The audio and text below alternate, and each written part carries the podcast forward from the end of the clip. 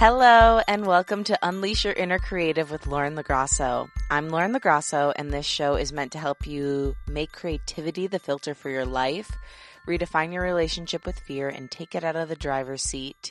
Step more fully into the essence of who you are and claim your right to have a dream and take up space. And today there's an incredible guest to, to help us get to the bottom of some of those things. His name is Geoff Stults. He's been super influential on my creative journey, and I can't wait for you to hear from him. But first, I want to talk about the creative challenge. Last week's creative challenge was the word longing.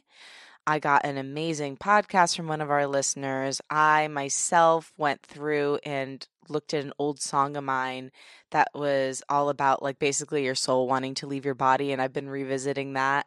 I also got an idea for a short story and it was just a call for me to start really asking what am I longing for in my life.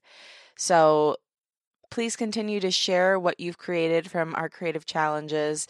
I also got permission from my dear friend Steffi to share her poem based on last week's word, which was blue. So I'm going to put that at the end of the episode, so make sure to stay tuned for that. And this coming week's word is rest. And this kind of ties into the creative check in as well.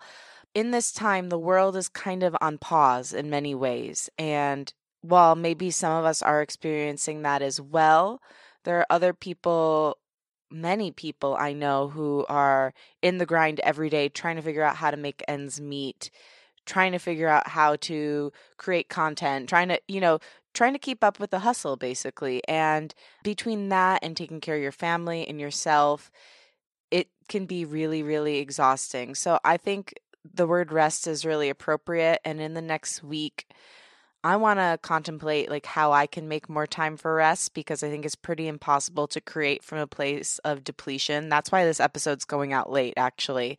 I was so exhausted last night that I finally like, you know what, I have to honor my body. Usually I push through and we'll just like stay up till 3 or 4 in the morning to finish. But I need to sleep and I'm going to do it in the morning once my head is clear. So I think we all need to do that in our own lives. How can we cultivate a space and mindset that is restful so that we can create from a solid foundation. So, yes, I'd like you to contemplate that in the next week. I'm going to be contemplating that and maybe create something physical as well. Maybe it's a painting or a poem or a podcast or a meal. What does rest, the word rest, inspire? And now to the guest. Geoff Stults is an actor, writer, and producer, best known for his roles on TV shows such as Seventh Heaven, Grace and Frankie, and Little Fires Everywhere, and movies such as The Breakup, Wedding Crashers, 12 Strong, and Unforgettable. Geoff is also from Michigan, and he and his brother George unknowingly played a very important role in inspiring me to believe I could pursue a career in entertainment. Years after this inspiration, we met when I booked him on Maria Menounos' SiriusXM show, and he quickly became a recurring guest co host due to his comedic timing and just being a pleasure to work with. Every time Geoff was on air, it was a slam dunk. From our conversation, you'll learn the wild way Geoff got his start in Hollywood. Hint, it has to do with crashing auditions. Yes, this is a real story. Tips for people pursuing multiple creative paths, and advice for young actors. We also take a very deep dive into his backstory, which provides some great life lessons. And I hope the trip down Geoff's memory lane allows you to do the same in your life as you trace the lines of your creative journey. Oh, and one other thing I should note Geoff and I did this remotely, obviously, right now. And I'm pretty sure he was recording on his balcony or something because there's definitely some bird sounds and construction sounds. But I think it adds to the overall ambiance and the wonder that is Geoff Stults.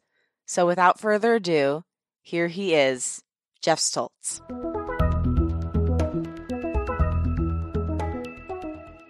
Geoff, I'm so happy that we finally made this work. It's been like a year in the making. So, welcome to the show. Yeah, I, am proud of you for doing it. Sorry, I was a pain in the ass to get here. You're not a pain in the ass. You're the most fun. And you know, I'm actually quarantining back home in Grosse Pointe with my parents. Oh, you are? I am. Yeah, where it all began. And I was telling them the story. And just for the listener that may not know, Geoff was like my original inspiration to think that maybe I could be something in Hollywood. There was this ice cream store down the street, and we both grew up in the same area. I went to it and it's really cool. It's like an old timey ice cream store where they serve ice cream in these metal bowls. And I remember going in and there was a picture of these two handsome young men. And I was like to the guy who was working behind the counter, who are they? And he goes, "Well, that's Geoff and George Stults, and and they're from here, and they're on Seventh Heaven, and they're famous, and they're going to be something big."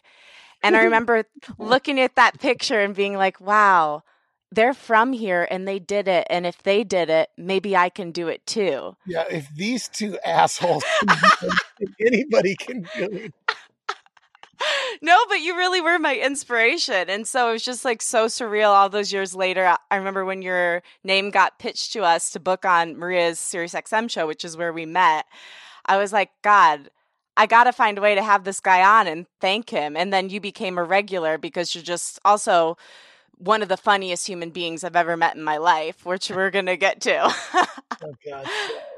So the I don't know if I ever told you this part of that that so my brother has this crazy crazy unique well, it's it's Alinosi's is the name of it, right? Yeah. Yeah. So he's been fixated on that place. Evidently my mom went there on her way home from the hospital after having given birth to my brother and you know, I'm assuming that at 24 hours old or whatever the hell he was. He didn't have ice cream yet, but it it somehow became just this narrative in his head that's his favorite place. So when when we would go back into town, that would be the first place that he and I would go from the airport.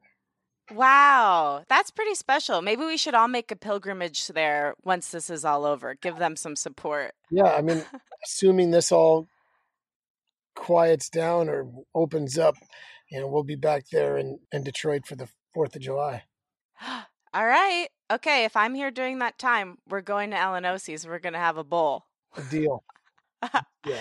But, you know, this show is all about creativity. You've had an incredible creative career. You've also apparently done football overseas, which I had no idea about. You continue to surprise and amaze me. but I'm wondering when you look back on it, if you had to pinpoint a moment, what was the inciting incident of your creative journey? Hmm. You know, uh, wow. When I was a kid, when I was probably, I have to remember based on who the teacher was. So when I was probably sixth grade, seventh grade, I don't know if this was just the narrative in my head or if it was actually happening, but it was like if you were a boy, and this is when I was going to school. We had moved to Colorado. I was in, in, Colorado going to school with my where my mom was, and my dad was still in Detroit. So we'd kind of commute back and forth. School years were Colorado, uh, summers and holidays were Detroit. Kind of the narrative in our little mountain school was just like the, the girls were the smart ones, and the boys were like just the the, the animals that like got dirty at recess. And I certainly was one of the animals that got dirty at recess. I remember I wrote an article or it was an essay thing and it got selected and put up in, in the Capitol building in Colorado Springs. And I forget what it was about, but it was, I don't remember, it was like a 500 words or less. And I remember when the, a teacher announced it, the girls in the class were like, well, he must have cheated or he must have had some created for him. And I was like, hey, wait a minute. I can be creative too. But I, I just remember that as a youngster being like, oh right, I guess I I guess I can use my brain in other ways than and then just trying to like, you know, throw firecrackers and things like that. I don't know. And then I just enjoyed as I as I got into junior high and high school and I got a little bit of notoriety as an athlete as a kind of a big fish in a small pond. But I also was in the choir and I was in um, musical theater, and I guess creatively, I, I remember being on. Well, the first play I did was uh, was Hello Dolly, and, um, classic. And I uh, and I just remember having so much fun rehearsing and singing and dancing, and I was like, this is way better than sports. I'm not getting broken bones doing it. So that's kind of how I got the bug of being like, you know, that that was that planted the seed to somehow you know, to, to give me the idea that somehow I would eventually work my way towards Los Angeles and pursue a uh, pursue this silly fucking business that. I love that. There's a lot to break down from that story. So I feel like something you still do that I love you so much for is you don't take yourself too seriously. Like you're very much willing to admit when you're being that broy, like guy's guy, but also you balance that with being the super sensitive, passionate person who cares about animals and the environment and women's rights. And also, you're a great artist. I mean, you're just a fantastic actor. How do you think that narrative when you're young of like the boys being put in like the animal corner, I guess the way you described it. And then also like having that juxtaposed with this sensitive, curious, creative side influenced your path. My mom, my mom, you know, my mom was just kind of like a you can do anything sort of thing. She exposed us to a lot of things. I think my mom grew up in a and didn't have a lot of opportunity. She grew up she had, she had some rough times as a as a youngster growing up in Detroit with a alcoholic father and uh, who who wasn't around, and she wanted to make sure that her kids had every opportunity and she just exposed us to a lot of things. I think most of that was because she wanted to expose us and she was being an incredible mother and then as i've gotten older i realized a lot of it was like oh you're going to do stuff after school because I need two more hours of freedom in my day. I think like, you guys are going to be in. My brother and I were in every sport and every in band and choir and all these things um, until we were old enough to make decisions on what we wanted to do ourselves. But a lot of that too, I think, was just for the free daycare. She just was like, you know, do it. And and my dad and my my parents are wonderful, wonderful people. I mean, certainly they're they come with their challenges like all parents do. As they've gotten older, they're just so exceptionally different, but somehow they're it, it works. But if if it would have been my dad raising my brother and I, we would have been like, it would have been no college. It would have been get out of high school and start working, um, get a trade that they can't take away from you, kind of thing. That's a very Midwestern Detroit spirit too. For sure, for sure. Yeah, my dad's the same way. He's like, "Well, you should do what you want, but have a backup plan." You know, always, always. So always. So, and if and my mom was an educator, so her way out of poverty was education, and certainly, and, she, and she's made a life and a career out of trying to not only do that for her children, but to, she still to this day is a, an educator who specializes in uh, special ed and underprivileged and handicapped. And she ran a boys' home after she retired from 37 years of running a special ed high school.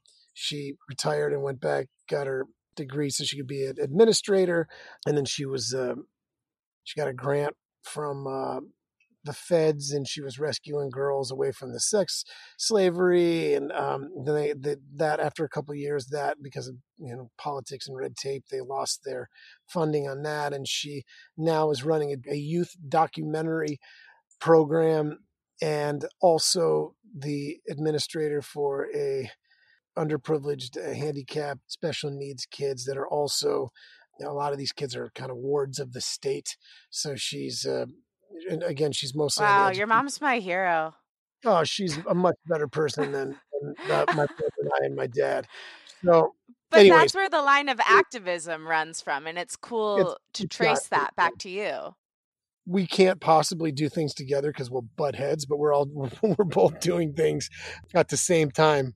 We'll drive each other crazy because we're so similar. But but uh, that's a long way of answering your question.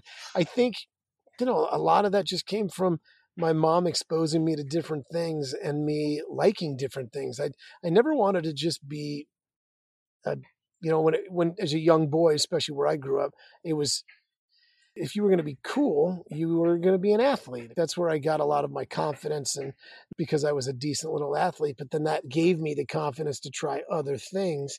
Uh, and I would say like to my friends it would make fun of you for being in choir band whatever. I would say, "Oh, I was uh, I'm only doing it because the because there's cute girls in there, and that would be my excuse, and that was partly true. But um, I did get into school plays because I was in love with a girl named Lynette Clemens, and she was doing it. So I was like, well, she's uh, trying out, I'm trying out. Um, Is Lynette still acting? Uh no, Lynette, Lynette, you know, I lost touch with her years ago, but she was uh Shout out to Lynette. Come oh, back to us. Man, I still I can still see images of her running at cross country practice by the football field where we practice and the coach is yelling at me from for staring. Man, So ultimately, your creative spark started with Lynette, if we really trace it. I love that. So, okay, you went to college for acting, just getting back to your path here. You went to college, you studied theater there, right? Or did you not? I know you did plays, but you were also there for football. Like, tell me what was going on. What was this part of so your life? Actually, no. So I um I didn't study theater. I I was in the choir in college. No, I didn't do any productions other than every year the choir would put on a performance. It was like a Christmas magical dinner show kind of thing. We'd do that as a fundraiser for a week. Um, and there would be singing. And I, I played like the Beefeater every year because I was the only guy big enough to sing the boar's head carol and, and, hold the, fucking, the boar dressed as a beefeater. The boar's head carol. The boar's head and I don't. I'm, I be decked with bees and rosemary. And I don't, I don't, I always. I've never heard this song. oh man, it's it's the real deal. Yeah. It's a banger. I'm dropping my uh my single. But uh, you should wait. First of all, why don't you sing anymore? What's going on here? It's a muscle, and if you don't do it much anymore, my range, by the way, is terrible, and I think I'm tone deaf now. But um, I I love singing. I sing, but I'm very like what what I'm decent at is like show tunes and shit because that's all we sang in co- in college and, in high school and college. I, I like I can't go sing like anything that's on the radio today. I, am I'm, I'm terrible at that vibe. But if you, I'm gonna force you to sing a duet with me sometime. All right. All right, it's gotta be. I think it could be fun. Maybe we'll get back to the Boar's Head man. I'll dress up like that guy for sure. I'll see. I really wish I had could could find. I know my mom has probably got them, but I know I have pictures of me dressed up as that dude somewhere. It was it was the real deal. So no, the answer was because I was I was in football. I played football and then I also ran track. I was a I threw the javelin and would get my ass kicked in running events. I didn't do any plays, but I I was in the choir and we would do concerts and tour around on I never had a spring break in college. All my friends would go off and do cool things on spring break, but on my spring break I was on choir tours. I think part of that is that I missed out on like the crazy big college experience because I went to a small school and I sang in the choir and missed out on spring breaks. That's probably why at 43 I live my life like I'm still right. You found a way to make it work and that's what's important. That's right. I did. I also jam packed my schedule in college. And then the first year I moved to LA, I did just like you. Like I, I feel like I had my college experience that year. I drank more than I ever did in my entire life. And I really went balls to the walls because I had like taken 20 credit hours a semester. So I almost feel like that's the way to do it. Like learn your work ethic in college, have a year or two of having fun, and then just get back to the grind. That's kind of the way it, it worked because I decided yeah, I did. I was jammed in college. It was, and I also kind of, that's just the way that it, I knew how to do things. I was always doing something. And if I wasn't, college was the first time that I would have, if I was in a sport or in an activity, I, my grades were always better because I, I, you, you stay motivated and you stay kind of active. If I had the opportunity to put things off, I wouldn't do them. I think that happens a lot for me. Mm-hmm. In my, I think that's part of the reason that I try to jam stuff and fill my life up today with activities and try to be proactive and do other things like write and produce. Because if I don't, I won't accomplish fucking anything. If, if left to my own devices of just sitting around, then I will just I'll just kind of flail. But if I force myself to be active and chasing things and pursuits, and, I, am also interested in other things, then I'm more productive. But if I'm not, I'll get on Instagram or stare at my dog all day long. And your dog is really cute, so I wouldn't blame you for that. But I think that's such a great note in general when it comes to creative life because most of the time, no one's forcing us to do these things. But if you if you know that about yourself and you know that you work best when there's lots of different plates spinning, then creating an environment where that can happen will cause you to thrive. So that's a great learning. For sure. Okay, so after college, you didn't really do theater in college. Did you still have that like flicker in your heart though of like, ooh, maybe this is something I want, or was that just not on the table at that moment? No, honestly, it for sure was. I just I didn't. I went to a small school here called Whittier College. That itch was getting scratched enough from from choir, from there was some sort of performance happening there. I did see a couple of the, the plays that were being performed there, and I, I didn't I wasn't really inspired by the theater program there. I also just sort of was like, all right, I'm pretending like I'm an athlete here when really was better at choir and had more fun at choir, but I still kind of like I still had to have this mentality of like, oh no, man, I'm just doing it, uh, just doing it for the credits uh, or something, because you know you get in the locker room and get made fun of or something. But I will say there was one guy. He's a large, big, strong human being, even still today. His name's Ben Stevens. I haven't talked to him in years, but he was uh, about 260 pound defensive end, African American dude. Now he runs a, uh, I think actually he runs one of those big churches in Inglewood. But he uh, he was singing in the shower one day during football practice, and all the guys would make fun of. They would. They, you can't make fun of somebody that's that much bigger than you. But he uh, and they were calling him a choir boy and all that. And I waited till after practice, and I was like, "What? Are, what are you? What are they talking about?" Uh, and he goes, "Yeah, man, uh, I'm in I'm in choir." So I didn't. I purposely didn't join until because I didn't. I just didn't think it was going to be cool or whatever. But when I saw that this big Studley defensive end guy was inquired, he brought me over to the choir building and he introduced me to the director. And uh, a couple days later, I had to go back and try out to be in the choir. And then a couple days after that, I went and tried out for a scholarship. And wow, I, so it was all that was all because of Ben Stevens showing me the way. And then after that, it was like I was just thrilled. I had the best time, and I think that's part of the reason that I do so much silliness today is because I had a whole different experience in college and a whole different set of friends. My optics changed because I wasn't just a football player. I wasn't just, you know, a student. I was I was a football player and I had, you know, a hundred friends that way. And then I had my roommates and buddies that I did things with. And then I had I had a whole different set of friends and different people that I would have never whole set of different experiences because of my artistic side of the uh, running around with the choir kids.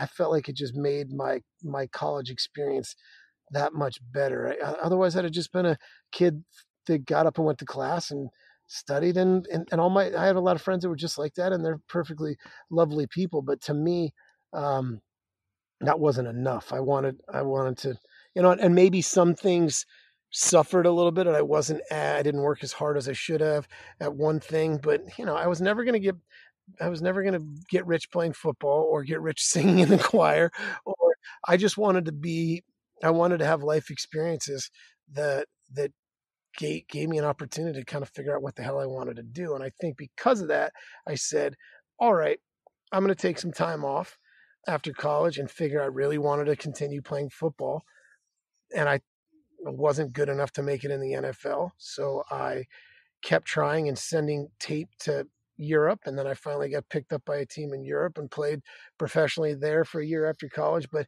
in the meantime, while I was figuring that out, I was like, well, screw it. While I'm while I'm chasing this dream, dip my toes in the world of, of Hollywood a little bit. And I started like showing up at open call castings and reading the back of I think it was called Backstage West was mm-hmm. the um, and then whole other story is I, I, wrote my brother into it as well, so I would drag him out into yeah. Okay, I, I want to talk about this because I I stalked your Instagram in preparation for this, and I read a caption that said, "You convinced your brother to become an actor."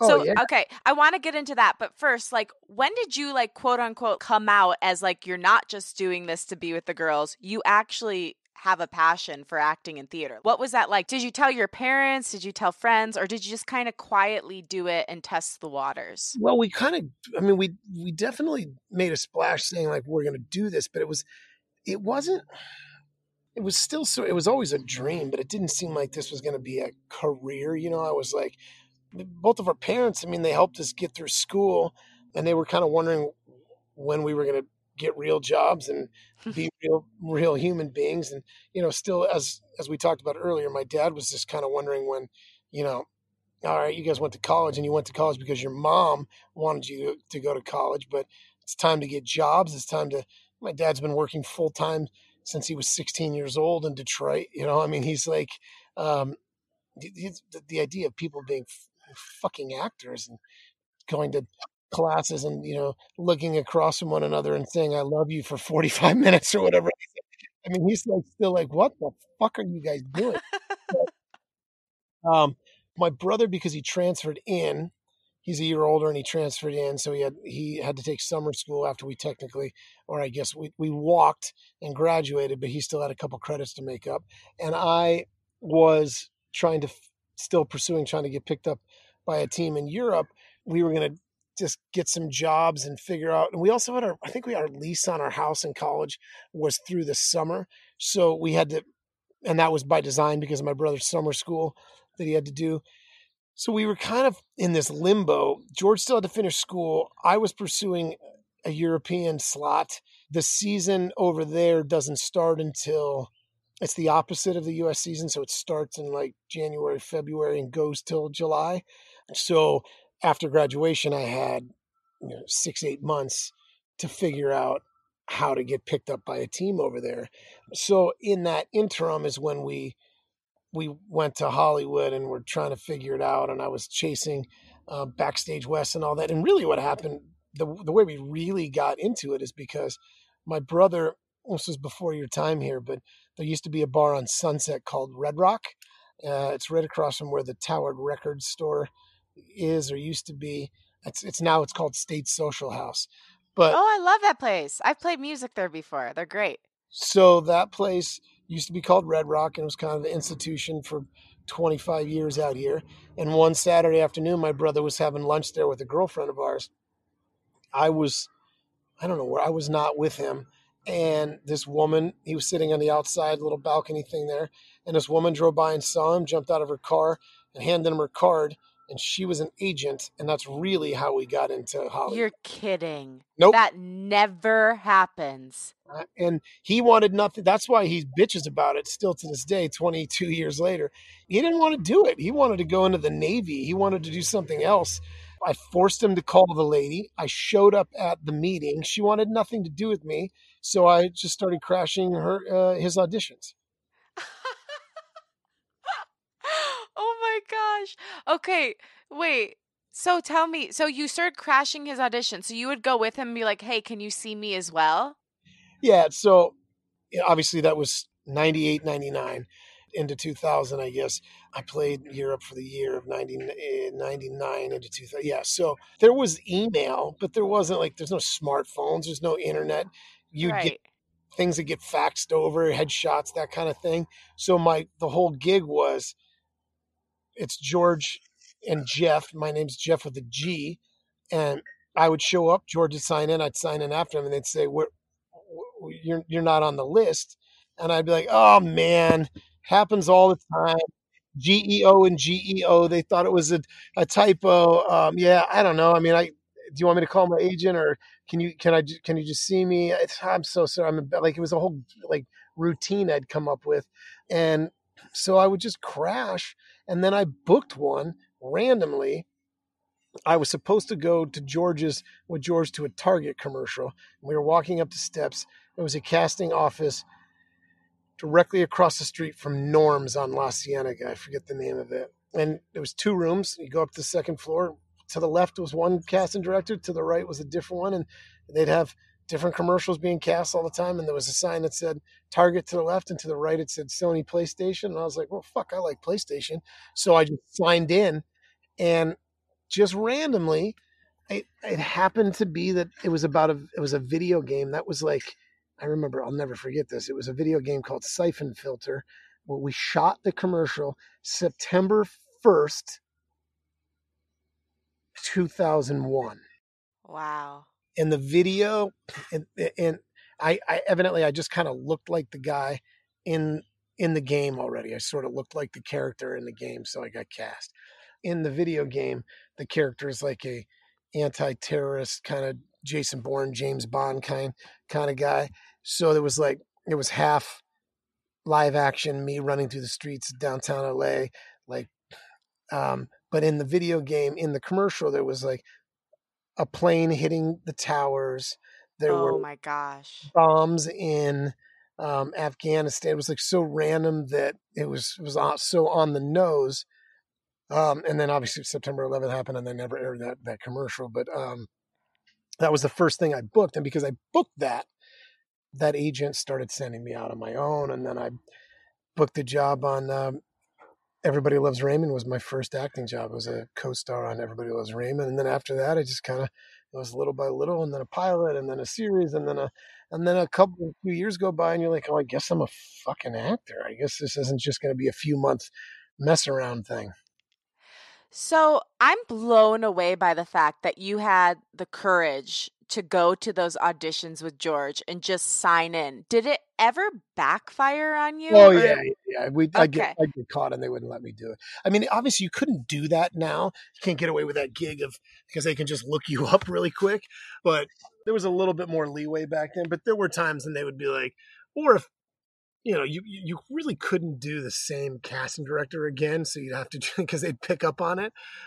But so that was that was really for only a few months before I was able to get some get that agent to start sending me out. But do you think you could do a version of that now? Like, what would be the 2020 version of that? Another day is here, and you're ready for it. What to wear? Check. Breakfast, lunch, and dinner? Check. Planning for what's next and how to save for it? That's where Bank of America can help. For your financial to-dos, Bank of America has experts ready to help get you closer to your goals. Get started at one of our local financial centers or 24-7 in our mobile banking app. Find a location near you at bankofamerica.com slash talk to us. What would you like the power to do?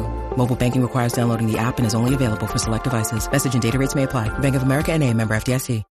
When you need mealtime inspiration, it's worth shopping Kroger, where you'll find over 30,000 mouthwatering choices that excite your inner foodie. And no matter what tasty choice you make, you'll enjoy our everyday low prices, plus extra ways to save, like digital coupons worth over $600 each week. You can also save up to $1 off per gallon at the pump with fuel points. More savings and more inspiring flavors make shopping Kroger worth it every time. Kroger, fresh for everyone. Fuel restrictions apply. I mean, the 2020 version of that, the only thing is, is just self submissions. I think there's no just showing up to do a fucking monologue or a. If you, I have friends that are casting directors, and they they constantly get self submissions on things. They'll find out that you know this particular casting agent is casting this thing, and somebody will they'll just send in like, oh, you know, a letter. I think I'm perfect for this James Bond, and then they'll send in like kids people today are pretty savvy with getting things. That's why they're, you know, there's so many NDAs when you're auditioning for stuff. They'll send you a script and you're signing an NDA. And like, I mean, come on, I don't really. Yeah, sh- it's like, am I texting my friend about this? Really? I know, I know. So, They're dying to know the plot points of your commercial. Um, uh, so, what would be your advice for young actors who are starting out today? Because I think, I mean, a, a big thing that I'm so impressed by with you is just your tenacity and just the fact that you keep going, you keep coming, you keep showing up. You've got a really lighthearted attitude about it. I feel like you've got a lot of insight for young artists. What would be your advice on how to approach it? my first thing I always tell people if you know you get the call from your mom that's like, so this lady I work with sister's kid or cousin, whatever the hell it is, wants to be an actor. And I'll say, I'll talk to him one time and I will be honest. If they still want to do it, I'll help them. But I'm going to tell them if there's anything else that you want to do or pursue or anything else that you feel that you could get fulfillment from and happiness from, you need to do that and not chase the dream of Hollywood.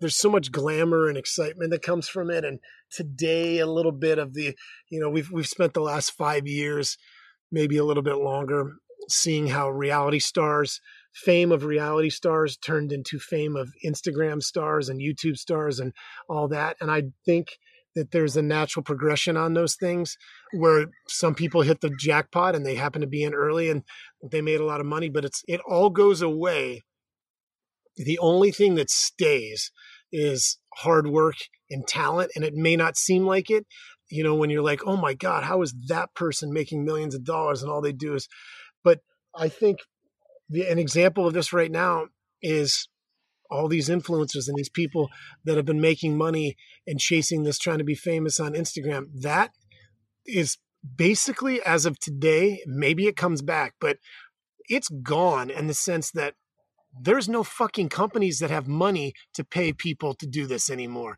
Six weeks of quarantine, the economy, we're going to come out of this. And these people that thought that they could survive for the rest of their lives just saying stupid shit on the internet it, or, or, you know, posting a, a bikini picture, well, who, great, you can do it, but nobody's going to pay you to do it anymore. And you still might have millions of followers because people are still following you, but you're not going to make a living on it anymore. So the only thing that's going to last is being dedicated, working hard, and having some talent. Talent obviously helps, but I think that you can balance some of that out with uh, with hard work. So my advice to people every time they ask if the it doesn't matter if it's music. I mean, I can't really speak about the music industry. I can speak about the industry in general, but I can just tell you that every kid that was in the choir in fifth grade and whose aunt told them that they have a, a, great voice or you or you should be a model you should be an actor and wherever you were at in iowa or whatever the fuck it is and you show up in los angeles thinking you're going to be famous. Well there's hundreds of thousands of other kids that look exactly like you or sing exactly like you or just as beautiful that are showing up here too and somebody's going to get a break because they're going to work harder. And if you don't have a good time with it and play around with it for a few years and then figure out what you're going to do when you move back home. But LA is the it is the headquarters for king uh, prom king and queens. It's like this is the this is the capital of the world for people that were prom queens and prom kings that showed up out here on a bus one day because they wanted they saw a movie or they saw somebody on Instagram and wanted to be famous. Social media has changed it because you can be famous anywhere now. All you need is your selfie uh, or your cell phone and your selfie. Yeah, I've lost friends. Like I've had friends that have said like you've inspired me. I want to do this, and I say awesome. I've one of my good friends called me one day out of the blue and he was like, you know, this is something I've always wanted to do. And I was like, listen, bro, I will absolutely help you. Agents and casting and whatever and classes and all that. If you do one thing, if you don't quit your real job yet, if you do that, I won't help you. And I just, just cause I just like, I know that people don't realize that this is a job and a career and a some people get lucky and they book their first audition. And I'm sorry, that's the same thing as winning the lottery. It's probably even less likely than winning the lottery. But the the chances of you having a career that sustains and lasts and you can handle the the trends and you can handle the you know, the ups and downs and the everybody has ups and downs in their careers and everybody's path is different and every everybody has struggles if you can handle it and you can suck it up and do it and there's nothing else that's going to make you happy then then i say come out here and work hard. Do the things that are sometimes embarrassing like crash fucking auditions or keep going to class and getting humbled. But for me i can uh, my my experience there is this is a job and a career. It's not a it's not something you do because you just want to be if you want if your if your point of view here and your goal is just to be famous then you're it's not going to happen was there ever a moment in your career, or many moments, when you came close to wanting to close up shop and try something else? And if so, how did you keep going? Yeah, like 20 minutes ago, right before you called. what happened? No, I'm just kidding. Uh. I mean, all the time. Like, I, one of the last times we saw each other, I was on, when I came on the show, I was probably promoting one of the movies that I had coming out. And I had three movies in a row that I was excited about. And, and for a guy that had been mostly a television actor, I had you know lead roles in, in studio movies and i was like well shit this is a game changer for me and all three of those movies didn't work they were neither box office successes or critically acclaimed that they were just you know they were great experiences and they were part of a body of work and a career but you think like oh man now i'm I'm sharing the screen with Rosario Dawson and Katherine Heigl and Chris Hemsworth, um, and and like you know Jeff Bridges and Josh Brolin, and like oh man, I've, I've made it, and then none of those fucking movies work, and then you get a call from your agent instead of like hey we got an offer for you on this great big movie, they're like hey we've got an offer for you to audition for something that, and you look at it and you're like what the fuck? I should just be getting offered that, and then you remember like hey this is part of the process and it's so it's humbling it's it's it's always humbling but i I've always had this perspective of like, you know, I'm, I'm very confident in myself. That is also something I need to balance because I, I'm really decent at not really having to try that hard and still being goodish, but good good isn't good enough. You know, I mean, like I have to remind myself, hey, put in the work on that audition because there's somebody else is. Some I feel like sometimes you're too humble though. Like I don't know if you see yourself accurately because you're very, very talented. You're oh, very kind. You're a pleasure to work with. Like, trust, I know you have to stay humble. Trust but... me, I, I know that and I believe it, but I I understand the reality of things that you still it's still a it's still a business and it's still a game. So when I I always I mean I one of the things that I'm confident in is if I work with somebody, they want to work with me again because of the reasons that you're saying. I mean, because I'm except when I get tired in the afternoon and need a little nap because I'm a little bitch. Uh, I uh, uh, people enjoy working with me because I I work hard and I know what I'm doing and I'm and I'm not an asshole. But there, it's still a business, and you still like you understand how it works out there. Like in today's game, like somebody's got a bigger name than you, or they've got more followers on Instagram, or they had something that worked better you know they they came off of a movie or a tv show that that just happened to be a hit so there's all there's all kinds of things that that come into play in in a career, and you just have to number one, you have to be able to evolve and keep working. I'm not currently in one, but I mean, I'm 43 years old. I've had been the lead of six television shows. I've had 12 pilots not go. I mean, I've been on probably 15, 16 different shows as a regular, nine or 10 of them. I've been in comedies, dramas, multi cameras, single cameras. On television, I've been the lead of and had my own show on multi cameras, single cameras, dramas, and dramedies. I've done everything there is. I have the ability, and I'm very lucky to be able to do multiple things. But I am a firm believer in this business you're only as good as your last job as far as your like viability your bankability.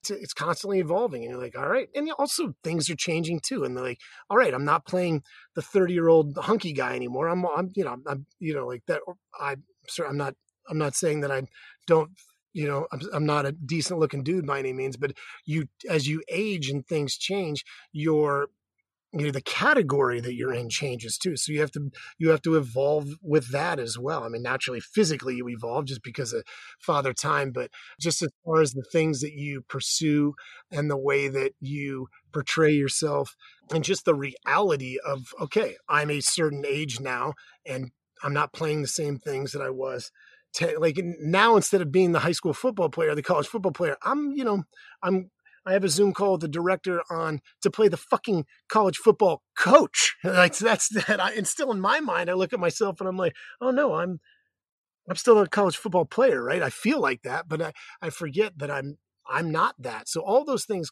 that's just part of you know living and growing up and and and evolving and being able to be a little nimble in the in your career. But without working, without class, without things, I look at my career as an actor a lot like I look at I looked at my career as an athlete where you athletes practice all the fucking time. They don't just go to games. Like we see the games as, as, spectators, that's what we see, but you don't see the the workouts and the practices. And that's what that's the way I kind of look at at acting is if I'm not you know, if I'm at not at the game, if I'm not on set shooting or doing a play or in class, then what am I doing? What am I doing if this if i'm going to say this is my life and this is my career now i can say that if i was in the military and i did 23 years of uh, the military i would i could retire at 20 years with full benefits and i've been as i've been a professional actor i've never had a real job for 23 years. That's a full career in, in like in the real world. But so if this is my career and my life I, what am i doing to get better every day? What am i how, how am i making giving myself a chance to continue working and to evolve and and you know there's always going to be somebody else that's younger or better looking or you know coming off it's like it's just you're always you're always i think it's a grind and that's why when people ask me you know i want to do this i say well fuck you if you can do something else you should do that because you got to be willing to deal with it and that's why you see people I, I remember when i was first starting and I, I heard a saying, and I'm not going to say it exactly right, but it was like, you show me somebody that was a lead on a WB show this year, I'll show you 10 guys that are at Starbucks on Ventura right now that had, were the lead on a show last year. They're like, like, mm-hmm. so it's just, and those dudes that just relied on guys and girls, obviously, uh, that, that relied on, you know, being handsome and, and um, cool or whatever the hell it is when that show ended, they have to get another job, and no matter what, the most successful shows doesn't matter. Now, you, finances is different, but Seinfeld, Will and Grace, Friends, those are the most successful shows in the, you know in our generation. Guess what? They eventually fucking end, and those people all are still they still want to have a career. They still want to work. Now they don't need they don't need to work to pay their bills but they need to work to fulfill themselves. They need to do, they are actors. They have chased this dream their whole lives so they want to continue doing things. Everything is going to end and you still have to the next day when it ends it's time to grind for the next one and that's why that's why you see a lot of people that were like super famous and had a hot show going and then you never see them again because they just weren't willing to to grind it. I, I that's well, that's kind of how do you keep the creative love and the grind alive when you're not working? Like, what do you do tactically? What do you do? I mean, for for me, it's been doing theater. It's it's doing plays. It's where do you do plays? I do random small little like theater lab stuff um, in in Hollywood with I study with a, a, teacher named Deb Aquila, and she humbles the shit out of me and yells at me and tells me I'm lazy, and then reminds me to work harder. We, will do full plays under her theater company. Um, we'll do them as a lab though, so we'll never charge anybody to come see them, or we'll just workshop 20 or 30 minutes of different plays, um, and that's kind of that's the kind of way that she teaches her class so that keeps me alive that's what i do and then i also i'm also a producer and um, and a and a uh, an aspiring writer. Still, I I write with partners because uh, I don't trust myself. But do you write comedy at all, Geoff? Because you really do have one of the most brilliant. I mean, as far as like people I used to put on Maria's show when I was the producer of her show. You would come on, and it was like always just such a peaceful feeling when I knew you'd be coming on because I'm like, oh, he's going to be a slam dunk and it's going to be easy. And I don't need to worry about filling the space because Geoff's going to kill it. Like, oh, yeah, I feel like. talk too much. Yeah, for sure. I just ramble. Yeah. No, you don't. You've also got a really bright brilliant mind i think for comedy and are you doing that like how did you decide you were going to go toward writing just to because you know had had ideas you wanted to create some ideas and like run with it. So um, I, I mean i originally got into writing because one of my best friends was a writer and he was he didn't have representation and i'd be like oh my god that's fucking hilarious. And i'd send it to my agents and they'd stick it on the bottom of the, the stack. And they were like well we don't represent this fucking guy. We're not going to write you know.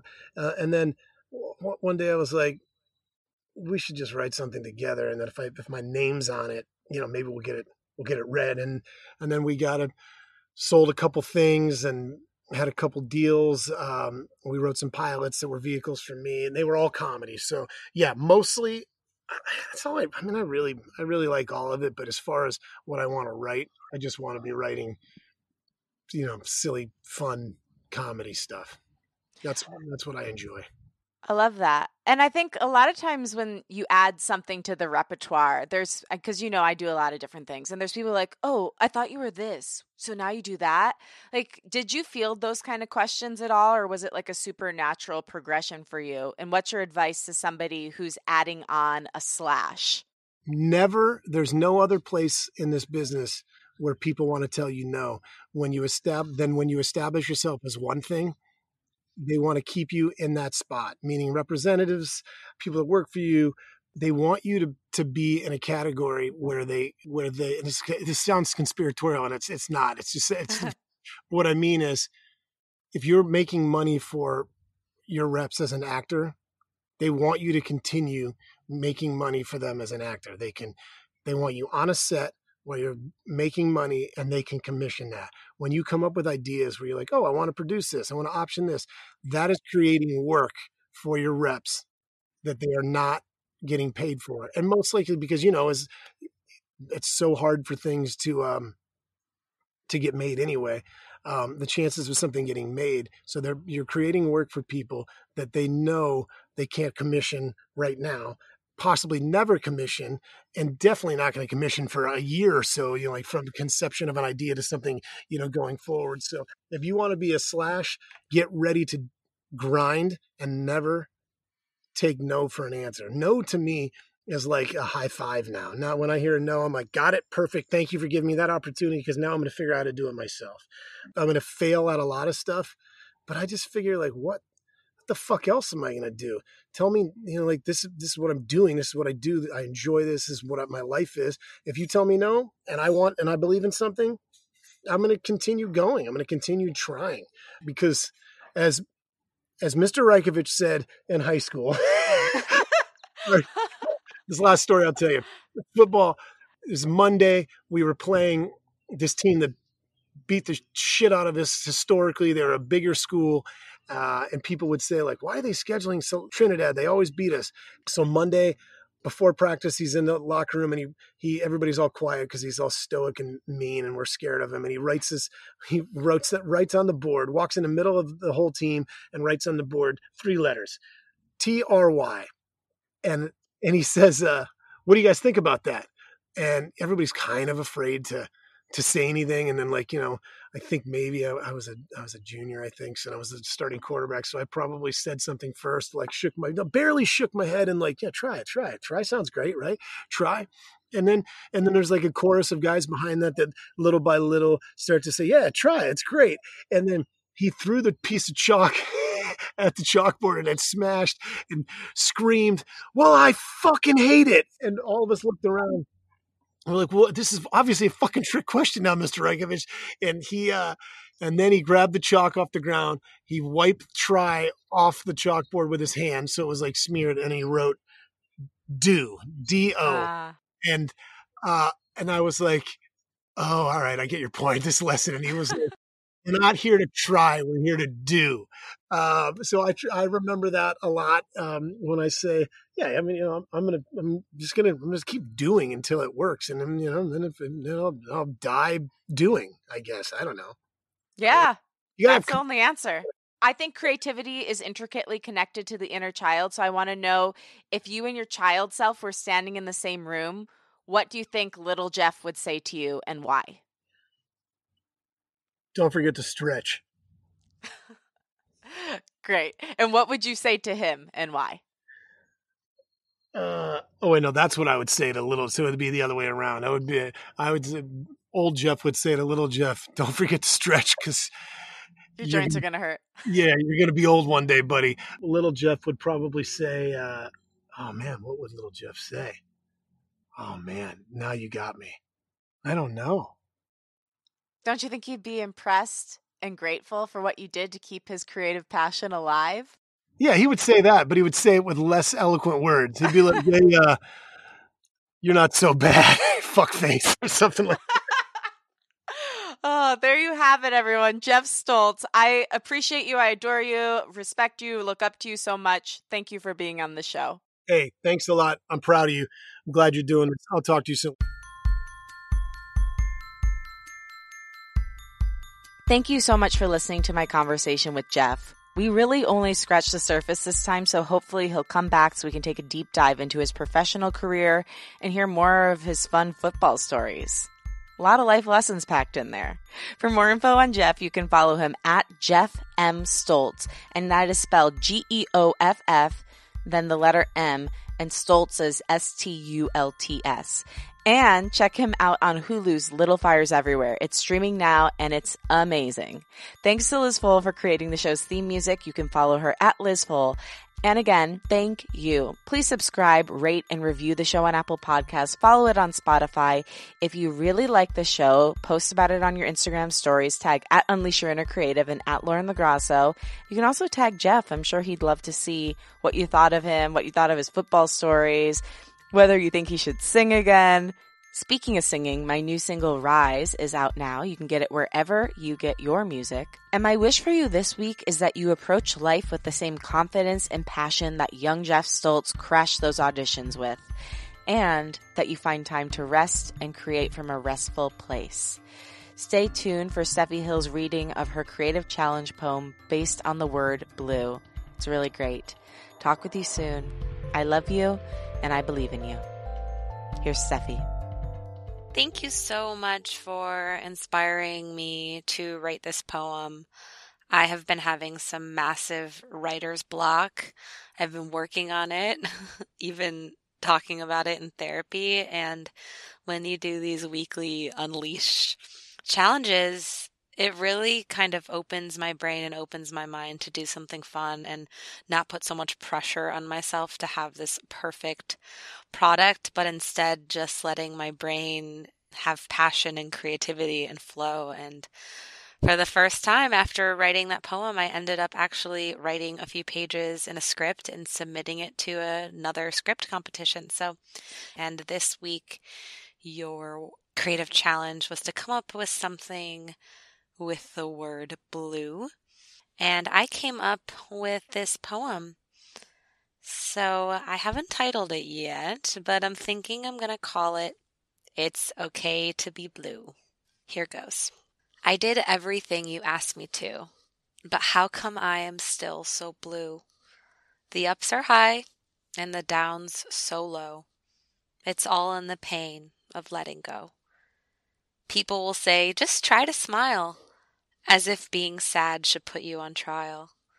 The slowest way to get unplugged is sweeping your blues right under the rug. Thinking positive and meditating all day. You know, it doesn't really take the sadness away. The colors on pavement in faded chalk are the same age of the memories that got you blocked. But you gotta look darkness right in the eyes and chase it away to find bluer skies. In the healing and the steps to undo, all the shadows will come on through. But reprogramming your brain, it'll take some time, and you'll see your dreams begin to climb. Trauma is just a part of your story. Going through pain will lead you to glory. The ocean is deep, and the sky is blue. It's okay to feel the way that you do. Thanks again for encouraging that challenge. It's funny when you said the word blue, the first thing I thought of was depression.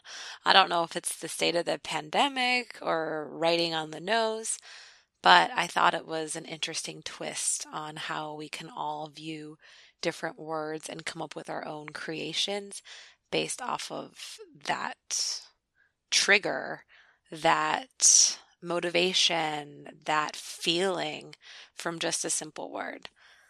So, hopefully, a lot of other people also submitted. And thanks for doing this. I love you so much. You're my sister, cousin, friend forever. I'm blue, I'm a need every day, I'm a need every guy, need every day, I'm a need every guy. Da baby.